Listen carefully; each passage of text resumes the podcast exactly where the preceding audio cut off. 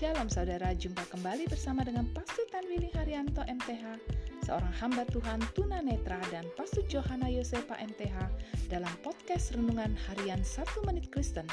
Di dalam podcast ini, kami membagikan kebenaran dari Alkitab yang dimulai dari kitab kejadian sampai kitab Wahyu. Selamat menikmati.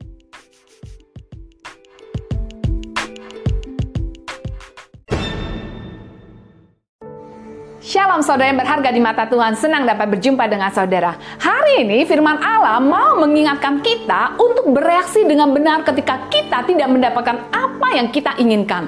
Ketika Esau kehilangan berkat yang sangat berharga dari keluarga, masa depannya tiba-tiba berubah. Esau sangat marah dan memutuskan untuk membunuh Yakub. Ketika saudara kehilangan sesuatu yang bernilai besar atau ada orang yang berhasil mengkhianatimu, apakah saudara marah?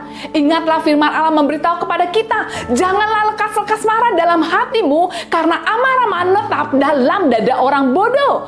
Ketahuilah saudara, hari ini Allah mau kita dapat mengontrol perasaan kita. Bagaimana caranya? Yang pertama, kenalilah reaksi kita untuk apa kita marah. Yang kedua, berdoalah, mintalah kekuatan Allah. Yang ketiga, mintalah tuntunan Allah agar dapat memperoleh berkat yang Allah sediakan buat kita. Janganlah marah, Allah sudah menyiapkan berkat yang lain untuk saudara. Amin.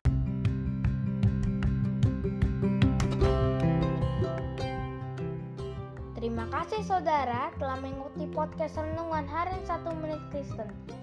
Doa kami, kiranya kebenaran yang saudara terima akan membuat saudara semakin berakar di dalam Tuhan dan bertumbuh dan berbuah lebat di dalam Tuhan.